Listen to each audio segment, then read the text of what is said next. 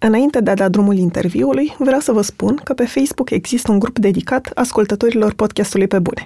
Mi-am dat seama că, deși mulți dintre voi vă regăsiți în unele dintre problemele invitațiilor mei, nu știu nimic despre voi și care sunt întrebările despre muncă și viața care nu vă dau vouă pace. Așa că acum avem un grup dedicat în care putem discuta deschis, dar și unde aflați cine urmează la Pe Bune, propuneți întrebări sau invitați și aveți acces în avans la bilete la Pe Bune Live. Căutați ascultători pe bune pe Facebook și să dăm drumul conversației. Podcastul Pe Bune este prezentat de Unicredit Bank, o companie care știe cât de greu e să-ți transformi ideile creative în afaceri. Dacă ai deja o idee de afacere sau ești într-un moment în care cauți inspirație, intră pe romanianstories.ro și vezi cum au reușit alți oameni ca tine. Început să-mi placă alt gen de artă și mi se părea că nu I'm not doing it. Am și preferat să nu mai ies atât de mult, uh, să nu mai duc inclusiv la premiere sau nu știu ce, pentru că aveam tot timpul impresia că sunt o impostoare. Nu mai știam cum să mă definesc, de fapt. Sau faptul că eram definită doar ca mama lui Vasile și a Matildei începuse să-mi pună niște probleme. Sunt Andreea Vrabie și ascultați pe bune. Un podcast sincer, cu oameni creativi, despre cum au ajuns cine sunt și întrebările pe care și le pun. Deși a avut mai multe interese de mică, pictură, dans, basket, Maria Popistașu nu-și amintește să-și fi dorit să devină altceva decât actriță. Când a dat admitere la ATF, a intrat prima pe listă, o realizare despre care spune acum că nu a însemnat de fapt nimic. A început să joace la Teatrul Național din București încă din al doilea an de facultate, dar apariția unor filme ca Marfa și Banii a făcut-o să realizeze că și-ar putea practica meseria și altfel, în proiecte care nu se întind pe ani de zile și mai adaptate temelor contemporane. După ce s-a făcut remarcat în sex traffic pentru rolul unei tinere moldovence, victima a traficului de carne vie, Maria a primit numeroase oferte de roluri și spune că i-a plăcut perioada de câțiva ani în care a călătorit în diverse țări pentru filme. Când a rămas însărcinat, a știut că urmează o pauză de trei ani în care nu va mai juca. Pauza s-a transformat în șapte ani, timp în care a simțit o presiune atât exterioară cât și interioară să se întoarcă la muncă. Maria spune că a avut nevoie de această perioadă pentru a se recalibra și că acum se simte pregătită să revină în cinema, dar altfel mai matură și liniștită, cu alt gust pentru filme și fără dorința de a demonstra nimănui nimic. Bună, Maria, bine ai venit la Pe Bune! Bună, bine te-am găsit! O să o luăm cu începutul. Povestește-mi puțin despre copilărie. Ce preocupări aveai? Erai interesată de zonele artistice? Mă pregăteam să spun că eram pregătită doar de zonele artistice, dar nu e adevărat. Știu că ai făcut și sport. Am făcut și sport, am făcut a apărut așa că am trecut prin toate cluburile care erau la Cercul Pionierilor și Șoimilor Patrii, le-am, trecut, le-am trecut pe toate pe rând. Cum eram copii atunci cu cheia de gât, așa, după școală, aveam tot timpul preocupări extra școlare. Ne duceam la cor, ne duceam la dansuri populare, băteam tot cartierul ăla din stânga în dreapta, nord și sud și știam că se face nu știu ce cor la Casa Armatei, ne duceam câte șapte sau știu, ne duceam toți și ne înscriam. Stăteam trei ani, după aia ne duceam la nu știu ce teatru, ne plimbam așa și se ducea vorba prin cartier. Băi, vezi că se deschide nu știu ce club de...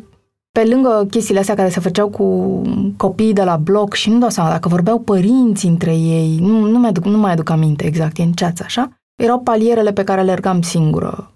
Mersul la actualul Cărturești, de la Patria, unde era clubul pionierilor și șemilor Patriei, unde am luat-o, în, știi cum intri în holul ăla de la Cărturești, în sensul acelor de ceasornic erau așa, aici, în prima cameră, în partea stângă, era pictură, după aia cred că era o sală ca un fel de cancelarie, pe colț, unde era cafeneaua, era engleză, vestiarul de schimbat, aeromodelism, aerobic, și aici, iarăși, nu mai știu ce se întâmplă. Dar le făceam, adică tre- am trecut prin toate. Crezi că, pentru că și eu am făcut asta când eram mică, bine, în provincie, că și acolo mm-hmm. era mhm. clubul copiilor. Da, da, da. Crezi că era o căutare, căutai ceva care să te prindă? Pentru că nici pe mine nu mă ținea nimic mai mult de un an, un an e mult spus. Nu știu să-ți spun. Cred că era o nevoie, de fapt, de ceea ce se numește acum after school, Uh, să țină copiii ocupați, să-și găsească poate un fel de vocație, nici nu dau seama dacă asta, le, asta era în capul lor, dar cred că organic și părinții și și copiii simțeau nevoia să facă asta. Mă duceam oricum la toate cluburile de la școală, care erau clubul de geografie, clubul de muzică și îmi plăcea foarte mult. Dar, de fapt, tot timpul am, am tras mai degrabă înspre arte plastice, muzică, teatru, pentru că eram destul de dezvoltă și simțeam nevoie, de fapt, să mă manifest în felul ăsta, să fiu... Nu dau seama dacă erau... Eu acum mă gândesc că poate era un fel în care mi mă învingeam așa, că eram... Cred că eram un copil care avea un, un soi de timiditate, dar mascată excepțional.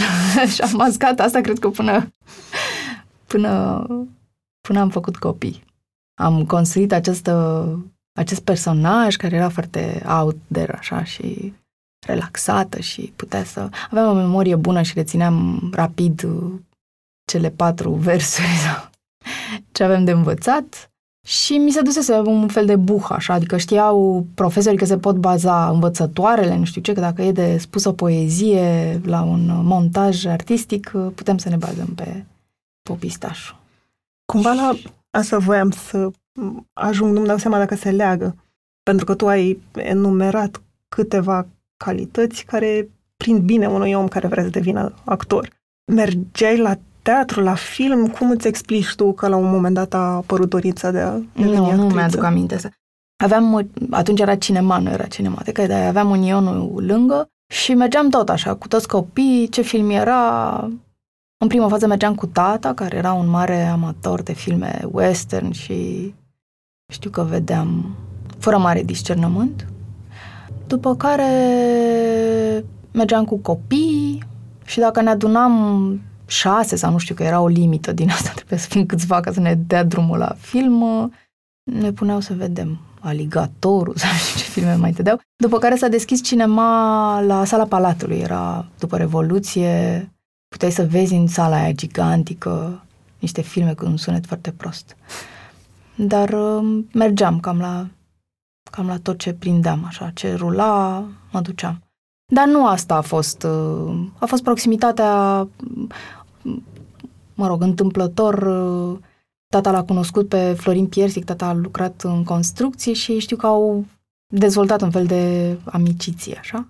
Și ocazional uh, venea pe la noi și eram tot timpul fascinat, așa că pe parcursul a câtorva ore, cât puteam, cât aveam voie să stau treaz, cât timp era la noi, începea o poveste, după care deraia și făcea enorm de multe paranteze și așa și după aia se întorcea la povestea aia și mergea mai departe. Iar în momentul în care pleca, știu că dacă ieșeam în fața blocului, copiii aveau o reacție foarte puternică, știi, la asta. L-am văzut pe Florin Piersic, ce faceți, scuipă semințe la voi în sufragerie, era așa foarte...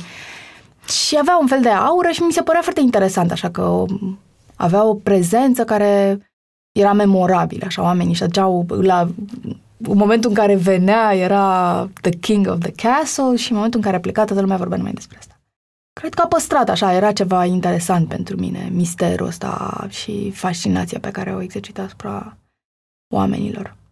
Dar e o chestie pe care am uitat adică nu... După care, nu știu, cred că a fost o, n-aș spune o greșeală, dar a fost așa un rest din ăsta în care eu pentru că am fost un... aveam un fel de disciplină, așa, și um, în, în anumite chestii am, am zis tot timpul că o să mă fac actriță, nu cred că am trecut prin faza vreau să fiu balerină, cred că am zis de la început că vreau să fiu actriță și pur și simplu nu m-am mai răzgândit, adică a rămas așa de la o dorință de fetiță a rămas setat așa și nu m-am mai, n-am mai, am de, a, ai mei au crezut că am deraiat un pic în momentul în care am dat la arte plastice, unde mi-am dorit foarte tare să mă duc pentru că îmi plăcea foarte mult asta și în dar liceu. niciodată, da, în liceu, dar niciodată nu m-am gândit că o să fac mai departe arte plastice. Adică am avut un moment, de fapt, când mi-am dat uh, uh, diploma între a 12 deja mă pregăteam pentru actorie și eram cumva așa. Când am susținut diploma, uh, a, a venit o comisie, era formată și din niște profesori care erau la facultate, la arte plastice. I-am făcut scenografie. Și a trecut uh, în comisia asta unul din profesori, cred că am fost ultima din școală scenografie, era ultimul atelier și eram la litera P, cred că am fost ultima care și-a susținut diploma. Și erau deja destul de obosiți așa și, mă rog, unul dintre profi care știam că era la facultate mi-a zis uh, dai tot la scenografie și zic nu, să dau la, vreau să dau la ATF, să dau la actorie. Și zice, de ce nu dai mai departe? Și îmi zic, pentru că nu desenez suficient de bine. Și s-a uitat așa și a zis, mm, asta se poate rezolva. și am avut un moment din ăla în care m-am gândit, zic, fac, poate că dacă nu intru, sau poate ar trebui să dau și la una și la alta, sau... Am avut așa o, un moment din ăsta de, mai mult de neîncredere că aș putea să intru la teatru decât de încredere că sunt uh, potrivită pentru arte plastice. N-am dat. am, am dat însă când am, când am dat la actorie, am dat înainte la Hyperion, sau nu mai știu, la Hyperion, dar uh, am dat ca să am un fel de... Era examenul înainte celui de la TF și uh, proful cu care mă pregăteam uh, mi-a zis poate că te-ar ajuta să vezi cam care, cum te simți în examen și dacă ai emoții și să poți uh, să fie așa ca un fel de repetiție generală pentru ăla. Și m-am simțit destul de confortabil. Am și intrat cum ar veni și acolo și da, nu... Legat de determinare și cumva de a demonstra că locul tău e acolo, dacă mi-amintesc bine, din ce mi-ai povestit când ne-am întâlnit, a intrat prima? Da, nu însemna nimic. Însemna că eram... Emoția mea de atunci probabil era mai... mă împingea, de fapt, mai tare decât pe ceilalți. Nu înseamnă nimic. M-am pregătit, de fapt, să dau la facultatea asta timp de 18 ani, mă rog, mai puțin. da, de când m-am gândit că vreau să mă fac actriță, am gândit tot timpul o să dau acolo la facultate și a fost un moment foarte așteptat pentru mine și cred că nu pot să Cred că, de fapt, după o așteptare atât de lungă, în momentul în care ajungi acolo, refuzi să admiți că este mai prejos decât ți-ai imaginat. Dar, în momentul în care am intrat, de fapt, primii doi ani au fost cu adevărat foarte mișto pentru mine. Am simțit super bine, eram studentă, am prins perioada aia în care era, eram destul de puțini uh, studenți la actorie, eram grupe mici, ne știam destul de bine unii cu ceilalți, m-am îndrăgostit pentru prima dată, uh, puteam să stau în facultate de la 9 dimineața, puteam să dormim în facultate și și dormeam, uneori în sala de sport, pe niște saltele de la pe care făceam uh, cascade, uneori dormeam în sala de curs, adică era, pentru mine era foarte mișto, stăteam cu ea până, până târziu, dacă repetam Cehov, ne îmbătam cu vodcă, dacă... Era... A fost, a fost distractiv. Ai avut roluri încă din timpul facultății? Am început să repet când am terminat anul 2 de facultate sau am trecut în anul 3, nu mai țin minte, dar eram în anul 2 de facultate când m-am oprit Colceac pe hol și mi-a zis, ți-am de examenul și poate că ar trebui să te gândești să vii pe la teatru, că cred că ai putea să, aș putea să-ți dau ceva. Și M-am dus și cred că după aia a durat cam o jumătate de an până să pregătească spectacolul și să înceapă repetițiile propriu-zis. Dar în, în, cred că în anul 3 am ieșit la Național în cadavru viu, care era spectacol de public. Deci s-a jucat până și la ultimul spectacol să lumea pe scări. Pentru că era cu muzică, cu țigani, cu fuste, cu costume, cu era foarte entertaining așa și nici nu mai știu de ce s-a oprit, nu mai nu dau seama. S-a, cred că s-a jucat vreo trei ani, nu mai țin minte. În perioada aia erai setată să faci teatru? Sau asta ți se părea că... Păi nu eram setată să fac, nu știu să spun dacă eram setată să fac teatru sau film. Făceam ce era. Film nu prea... Film românesc, în perioada aia, n-aș putea să zic că mi se părea că o să întâmple ceva. În schimb, s-a întâmplat ceva foarte aproape, știi, cumva de mine. Era Papi, Alexandru Papadopol, care a jucat în anul 2 sau nu știu, a intrat, uh, a început așa foarte aproape să-l ai pe omul ăsta care era lângă tine și care jucase și la Puiu și la Mungiu și fusese la Can și am văzut uh, uh, Marfa și banii și am, am amuțit. Mi s-a părut așa că ceva nu-mi imaginam vreodată că un film românesc poate, poate să fie așa, poate să arate așa. Și era colegul nostru și mi se părea, băi, dacă poate papi, ne poate atinge pe oricare din noi șansa să fim într-un proiect de tipul ăsta care să-mi vorbească, nu să, nu să nu fie neapărat teatru rusesc cu burta la scenă, ci să fie așa young and fresh and mișto, mi se părea. Pf. Și a făcut să fie, de fapt, știi, să devină mai puțin de neatins genul ăsta de proiect și să încep să ți-l dorești cu senzația că ar putea de fapt chiar să ți se întâmple la un moment dat, să intri în ceva, să-ți placă și să fie interesant și pentru cei din generația ta, știi, să te vadă și să le spună ceva în mod, în mod direct. Al meu la teatru era foarte mișto, mă duceam, aveam, mi se părea așa, știi, că repetam, um, mă verificam pe o scenă mult mai mare, ceea ce învățam în, într-o sală de clasă la etajul 3 la ATF. După care am mai intrat într-un spectacol fix când s-a terminat facultatea Trei Surori, care m-a nefericit, era cea groaznic. Mă simțeam așa de rău. De ce? Nu știu, era, nu era în zona mea de interes. M-am dus crezând că o să, mie plăcându-mi foarte mult Cehov, m-am dus așa, mi s-a părut că puf, era pus și de un rus. Și am zis, o să fie, să vezi ce bine, ce frumos, ce o să înțelegi tu cum e cu teatru și cu Cehov. Și am fost foarte dezumflată. Era lung, pleca lumea la pauză. Era coșmaresc, era coșmaresc. Deci la pauză vedeai că se era, poate nu o treime, dar multă lume era vizibil, mai puțină lume la pauză. Era, era patru ore și ceva și devenise așa o, o corvoadă că o noapte înainte fantasmam că o să cadă reflectoarele, că o să cadă pe mine, că o să ia foc teatru, numai să nu trebuiască să mă duc și încă aveam, eram două pe rol, deci nu jucam atât de des pe cât ar, aș fi putut și tot eram super împovărată de asta, nu mai, nu, nu mai făcea plăcere. Și de fapt cred că și crescusem, început să-mi placă alt gen de artă și mi se părea că nu I'm not doing it și asta mă făcea nefericită. Podcastul Pe Bune e susținut de Unicredit Bank, banca minților creative. Acum 10 ani, Unicredit Bank a început să sprijine comunitatea creativă românească. Astăzi, continuă să ajute și inspire oamenii care vor să înceapă sau să consolideze o afacere creativă, de la studiouri de design de interior la cafenele artizanale. Intră pe romanianstories.ro și descoperă lecțiile de viață ale antreprenorilor români. Bun, și spuneai că tocmai pentru că l-aveai ca exemplu pe Alexandru Papadopol, că ai devenit interesată de film. Nu și am asta... devenit interesată de film din cauza lui Papi. Am devenit uh, părea tangibilă, așa, știi. Nu, nu știu dacă poți să-ți imaginezi cam cât de improbabil părea ca un colegul meu de facultate să ducă la Cannes. Ce însemna festivalul de Cannes, cât era de așa, pf, noi acum mi se pare, știi, că s-a, s-a banalizat așa, că s-a învățat toată lumea. A, păi tu e tot timpul la Cannes sau la Berlin, e tot timpul câte un român.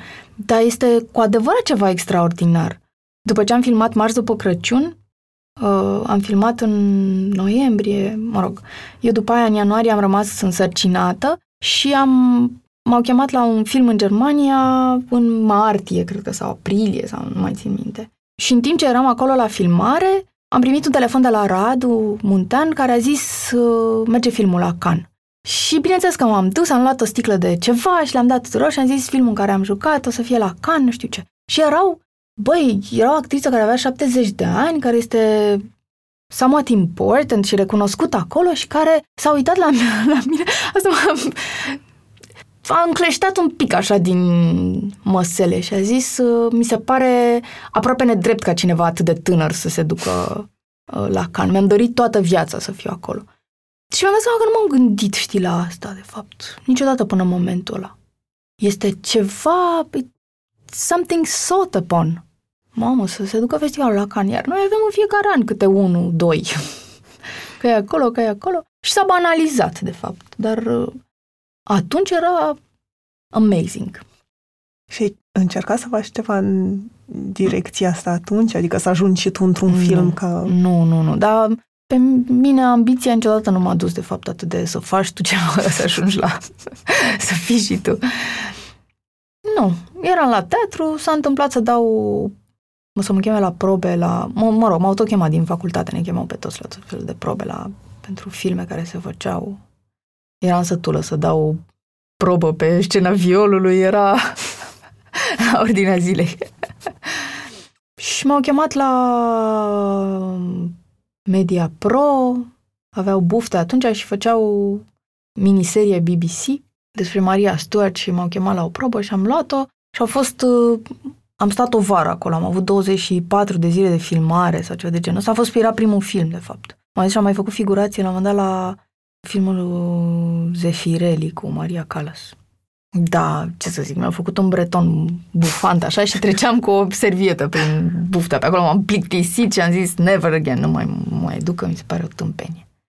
Și după aia m-au chemat la seara, a zis 24 de zile de filmare, trebuie să vezi, știi să călărești? Eu știu, am zis, da!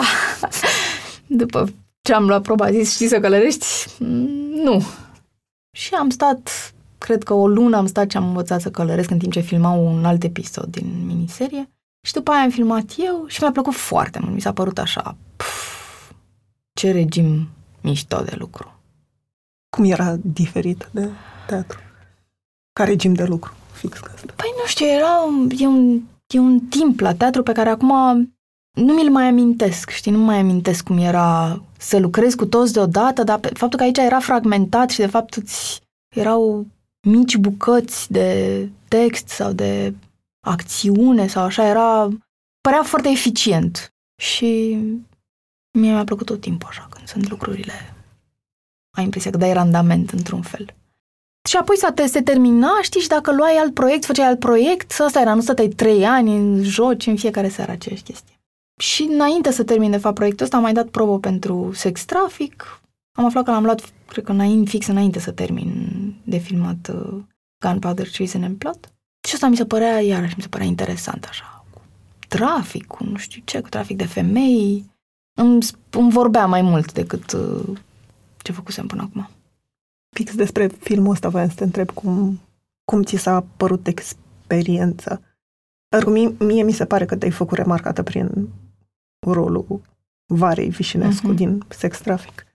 E și un film foarte lung, de trei ore, greu cumva, pentru că, cum ai spus și tu mai devreme, vorbește despre trafic de persoane, despre corupția care ascunde cumva fenomenul. Asta era pe la începutul anilor 2000, era da, cât se da, poate de prezent. Kosovo, era, erau alte zone de război, alte zone de conflict. Cum ți s-a părut to- toată experiența filmului? Ți-a deschis într-un fel ochii pentru alte tipuri de filme sau de proiecte? N-aș putea să spun că, de fapt, a fost un moment în care mi s-au deschis ochii către um, un cote social neapărat al artei. Eu eram acolo, I was doing my job, mi se părea că e mai solicitant decât uh, ce făcusem înainte, dar n-aș putea să zic că eram, m-a trezit la un fel de realitate sociopolitică mi-a părut interesant, m-am documentat, am fost super serioasă la asta, adică nu n-am luat-o ca pe o glumă, dar după ce l-am făcut, l-am, l-am uitat. Adică l-am făcut, s-a terminat. Care e următorul? Ia să vedem. Și am mai lucrat, după care au făcut uh, o, au făcut o proiecție la Londra, ca un fel de premieră, fiind de fapt un film de televiziune, dar au avut o proiecție din asta într-un cinematograf în care ne-au chemat uh, și pe noi și erau și niște uh, asociații umanitare, era, mă rog, era un public uh, special și cumva avizat, dacă vrei, pentru că se gândeau să folosească, de fapt, momentul ăsta să discute problema traficului uman în Europa.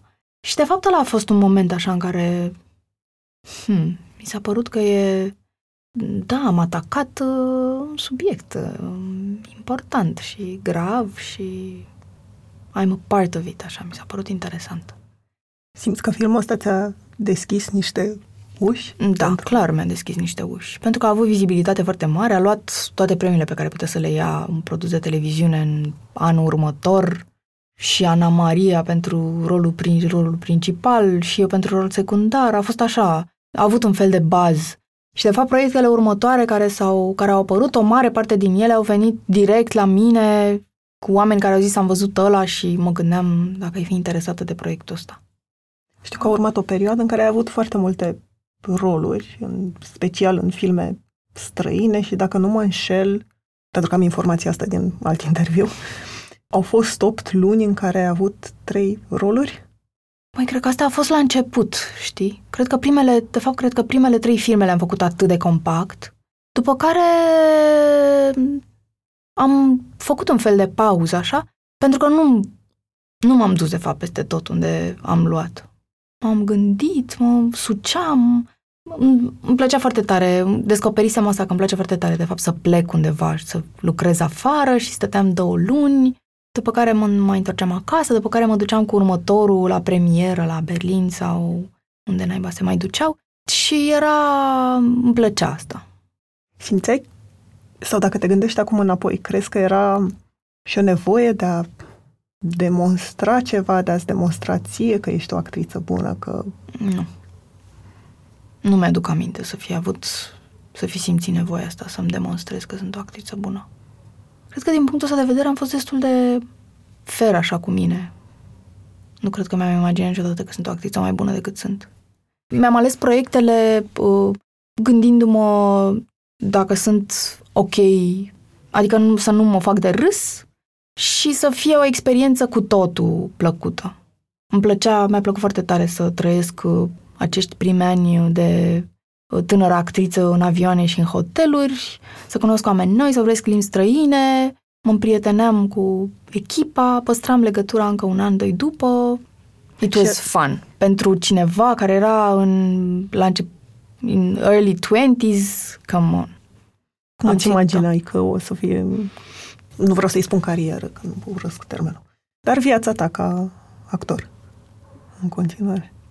Nici aici n-aș ști să spun. Nu cred că mi-am făcut mari proiecții. Pentru că știam că la un moment dat o să vreau să fac copii și că o să fac o pauză. Și pentru că toată lumea zicea că, mă rog, era această chestie pe care o ziceai din facultate, că între 30 și 45 actrițele nu mai joacă nimic, că nu se mai scrie nimic pentru femei. Nu există femei în, între vârstele astea, nici în teatru, nici în film, nu sunt chestii scrise pentru ele. Și eram cumva pregătită să fie un moment din ăsta de low și al minter am făcut și o criză ca la carte, așa de la 30 de ani. Vreau copil. Mă setasem că o să iau o pauză de 3 ani, așa, să îl pornesc să-l fie la grădiniță și după aia să mă întorc din nou să lucrez, dar, mă rog, lucrurile nu s-au potrivit exact cum îmi imaginam eu și șapte, aproape opt ani mai târziu, here I am. Tot în pauză. Tot în pauză asta. Da, cam, nici nu știu dacă să spun că de un an, așa simt că încep să am mental space și, de fapt, și timp fizic în care să mă gândesc la altceva decât la copiii mei. Am vorbit cu mulți oameni la pe bune de la artiști și antreprenori până la scriitori și fotografi. Au fost alegeri subiective, dar am vrut să invit în fața microfonului oameni care au ajuns să fie printre cei mai buni din domeniul lor. Să încerci să devii cea mai bună versiune a ta în meseria aleasă implică responsabilități, stres și multe dileme profesionale, dar și satisfacția că s-ar putea să lași ceva valoros în urma ta.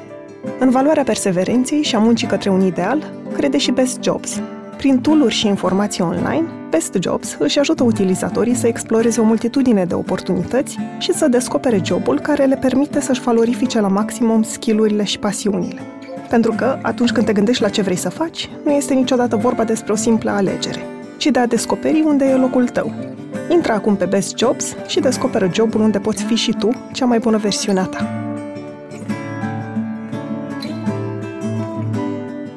N-am să insist prea mult pe asta pentru că la Dor există un podcast care se numește Mame și care vorbește fix.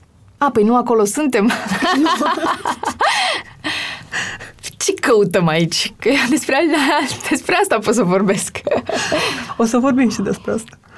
Da, adică n-am să insist pe cât de complicat este să îmbini maternitatea cu munca, pentru că despre asta, cum spuneam, vorbesc colegele mele mai mult, dar sunt curioasă dacă în perioada asta de pauză ai simțit presiunea de a te întoarce la film. Presiune și poate din exterior, dar poate și o așteptare pe care o aveai tu de la tine, să te întorci mai devreme.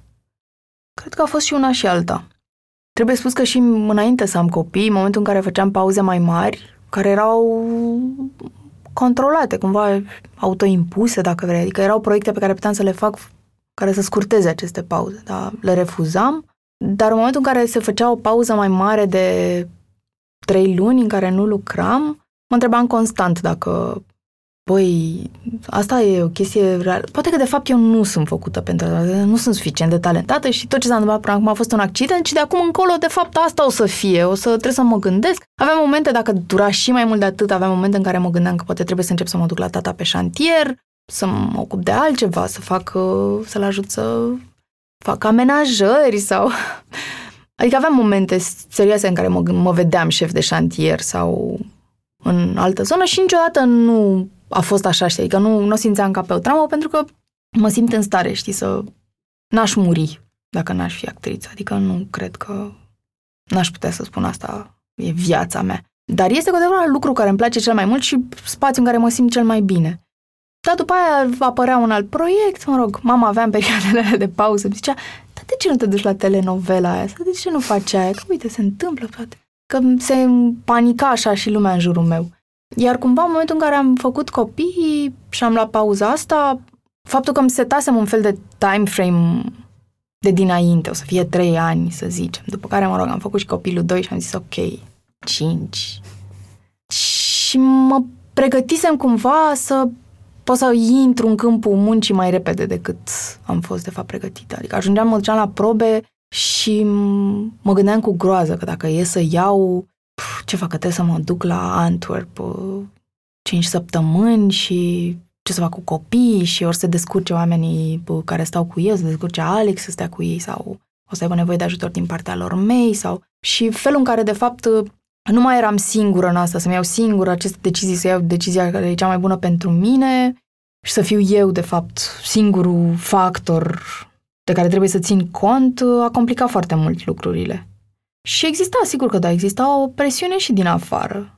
Și cred că ăsta a devenit momentul în care m-am și întors așa un pic în mine. Am și preferat să nu mai ies atât de mult, să nu mai duc inclusiv la premiere sau nu știu ce, pentru că aveam tot timpul impresia că sunt o impostoare. Mă duc acolo, eu de fapt sunt the mother of two, fac mâncare, la asta, de, la asta sunt bună de fapt. Și am avut, înainte de asta, am făcut niște film și un pic de teatru, dar acum sunt o casnică și eu, de fapt, de la trei ani am zis tot timpul că vreau să fiu actriță și a fost chestia pe care mi-am dorit-o cel mai mult. Și cred că e complicat pentru femeile care își aleg meserii vocaționale sau, mă rog, care își aleg, de fapt, își doresc foarte tare, nu știu, să mă fac inclusiv contabilă. Băi, îmi doresc din tot sufletul meu. Cifrele sunt viața mea. Contabil, prima contabilitate este Cred că e greu dacă după aia ai, de fapt, o dorință aproape la fel de puternică sau la fel de puternică să faci să ai o familie și să ai copii, cred că e groaznic, este, ești torn apart, chiar și contabilă. Iar la mine a fost, erau aceste, nu mai știam cum să mă definesc, de fapt. Sau faptul că eram definită doar ca mama lui Vasile și a Matildei, începuse să-mi pună niște probleme. Pe cât eram de fericită și începeam să mă întreb foarte tare dacă asta o să fie de acum încolo, asta, de, asta, sunt, asta sunt eu toată, oare n-ar trebui să fiu mai mulțumită că sunt asta toată? N-ar trebui să fiu fericită? Nu asta mi-am dorit? Știi că mi-am dorit asta, dar îmi doresc și să fac film. Dar mă rog, am uh, folosit de fapt perioada asta de pauză să văd foarte multe filme, mi s-a schimbat gustul în cinema destul de mult. Pentru mine ca profesionist, n-a fost un timp pierdut. E un, e un moment în care m-am gândit destul de mult la ce sunt, la ce îmi place, la ce mă reprezintă, ce îmi doresc să fac mai departe, ce pot să fac. Și la ce concluzii simți că ai ajuns? Păi nu știu, s-a complicat, s-a completat privirea mea asupra filmului, de exemplu, acum. Adică acum, dacă ți s-ar oferi un rol, cum ar trebui să fie el? Ce ai accepta? E foarte greu în momentul în care ai doi copii și te-ai setat că ești de fapt dedicată lor în felul în care m-am setat eu, e foarte greu să mai accepti proiecte fără să te gândești la măsura în care te fură din viața lor. Și e, într-un fel e nasol că trebuie să te gândești așa, adică pentru tine ca profesionist e așa, probabil faptul că primul gând e care e programul de filmare, uh, putem să le punem dimineața cât sunt copiii la școală. E, dar nici nu mai pot să mi le scot complet din cap. Dar cred că, na, nu știu, rămâne aceeași chestie. Să fie exciting, să fie cu oameni care îmi plac, refuz să mă pun în disconfort, să lucrez cu oameni în care n-am încredere, nu știu, nu m-aș...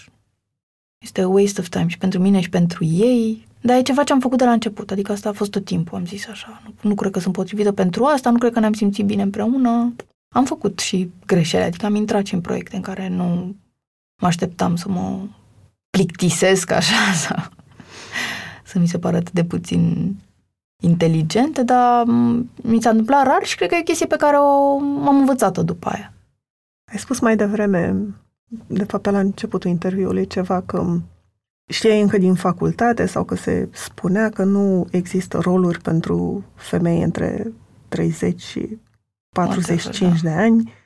Acum văd că e cumva, nu doar că poate nu există roluri, dar în același timp și că sunt puține proiecte care se pliază pe programul unor femei de 30 și 45 de ani care au copii. Băi, datoria lor nu e să gândească trebuie să scriem un film și să-l filmăm în așa fel încât să poată să joace o femeie care are doi copii acasă. La fel cum este, nu cred că nici că e perfect adevărat uh, asta, când e 30-45 de ani, dar cred că eu, tip, tipologia mea, felul în care arăt, nu știu, e, face lucrurile complicate. Și a, f- a fost și un fel de reflex, așa. La un moment dat mi-au scris niște oameni care am lucrat în, în Germania să mă m-au, m-au pus să le trimit niște, niște poze. Eu aveam deja 35 de ani și am avut o reacție am, amuzantă și de fapt mi se părea și legitim, așa. S-au mirat foarte tare că nu mai aveam 28 de ani, cum e, aveam atunci când am vorbit ultima dată. Și de fapt asta e, atunci puteam să joc, în mai late 20s, puteam să joc și fete de 25 de ani și să fie amanta sau the love interest uh, a personajului principal, după care, dacă nu mai poți să faci asta, poți să faci o soție a personajului principal. Pentru că foarte rar soție e personajul principal. Și mă rog, după aia o să încep să joc mame până la mamele personajelor principale, probabil. da, nu știu ce să zic. Cel mai drăguț este că I don't feel bitter about it, știi? Nu mă simt nici nu simt ocolită nevoie, sau... nu mă simt ocolită, nu simt nevoie să mă răzbun pe nimeni. Nu cred că e vina nimănui. Asta e dinamica meseriei pe care mi-am ales-o. Știu că în perioada asta de pauză ai început să scrii tu un film. Am început să scriu, am început să scriu un film, dar cred că tot dintr-un fel de așa...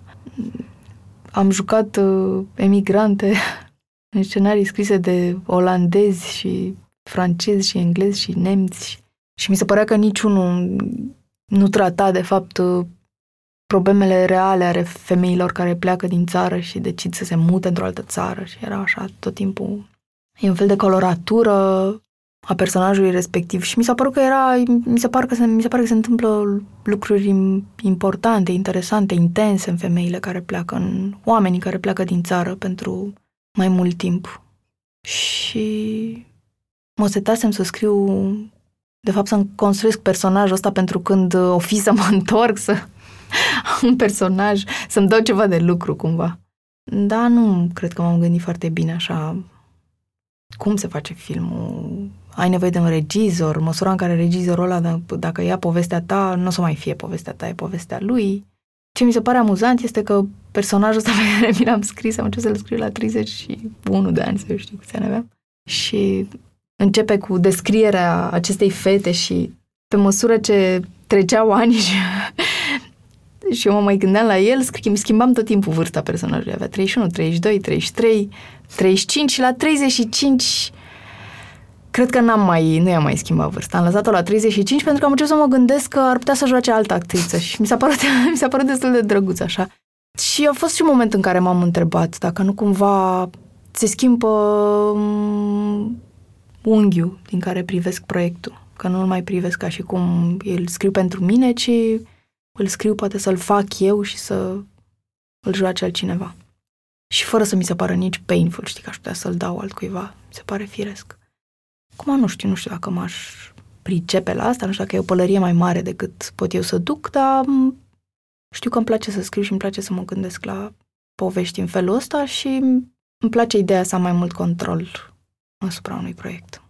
Tu întotdeauna, dincolo de actorie, ai avut și alte interese creative, dacă pot să le spun așa. Ai făcut bijuterii, haine, desenat, pictat. Doamne, ferește, sună o depresie din asta groaznică. De fapt, asta e. Știi, împărțit în atâtea preocupări. Pe niciuna nu aprofundez, dar e de fapt un fel în care trece timpul altfel. Nu știu, mă preocupă asta și vreau să știu mai mult despre cum este. Sunt în stare să-mi fac un inel? Sunt în stare să-mi fac un inel. Dar nu mi-am căutat, de fapt, o altă meserie, știi? E doar uh, cred într-un fel de formare continuă, dacă vrei, și cred că e tot timpul un moment bun să înveți ceva nou. Pentru că asta era, fix asta era curiozitatea mea, dacă în perioada asta, și îmi dau seama că e un, poate o întrebare grea, dacă ai avut momente în care te-ai întrebat dacă chiar ți-ai dorit cu adevărat să fii actor. Nu. Asta știu. Asta a fost tot timpul o constantă, dacă vrei, în viața mea. N-am avut niciodată în asta e ce îmi place să fac cel mai mult, asta îmi doresc să fac în continuare. Am momente în care mă întreb dacă sunt suficient de bună pentru asta sau o să mi se mai întâmple vreodată să mai joc, dar asta n-a fost niciodată o întrebare. Mi-am dorit, oare cu adevărat, sau am fost uh, luată de valul...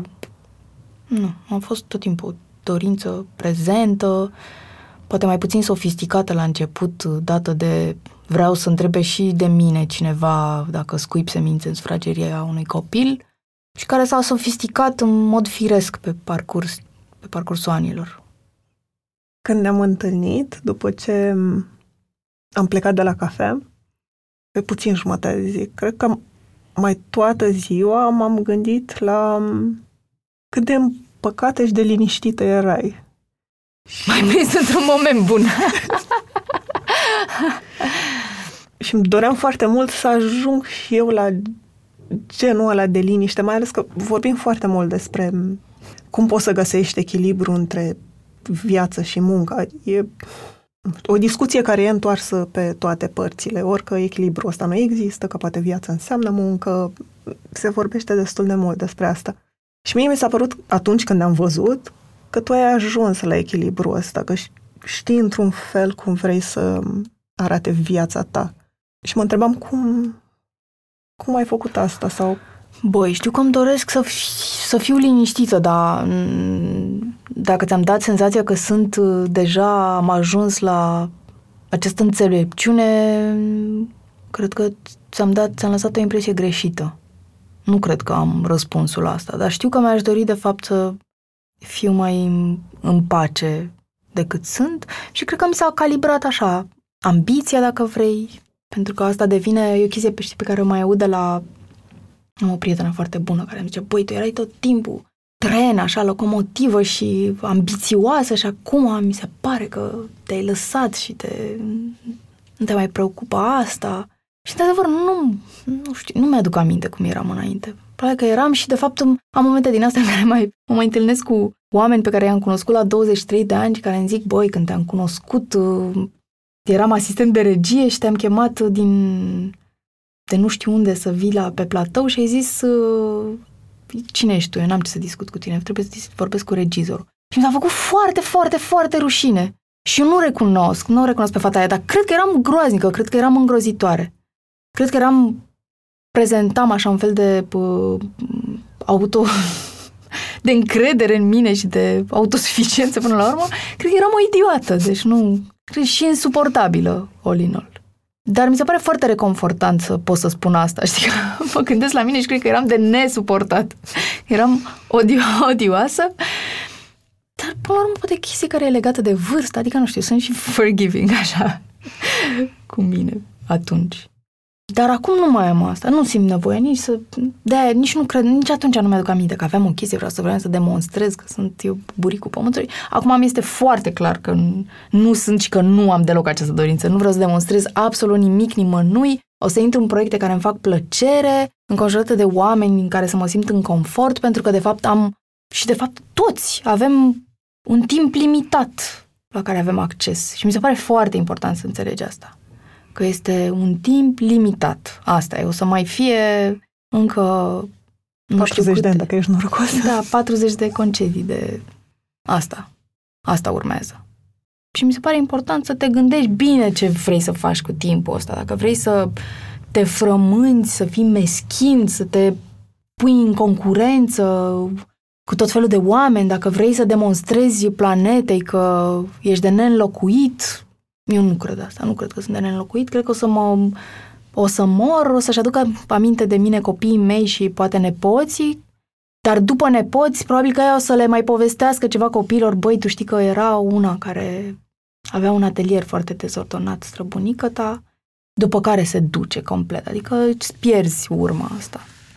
Și nu mă gândesc că o să fac uh, istorie cinematografică în niciun fel.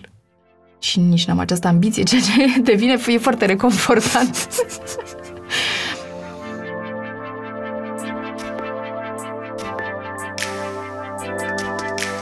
Mulțumesc că ne-ați ascultat! Podcastul Pe Bune este produs de Dor, tema muzicală e compusă de Alex Turcu, editor de sunet e Horia Baldea, asistent de producție Elena Vodova. Dacă v-a plăcut episodul, m-aș bucura să-l dați mai departe în social media sau altor oameni care încă nu știu de podcastul Pe Bune.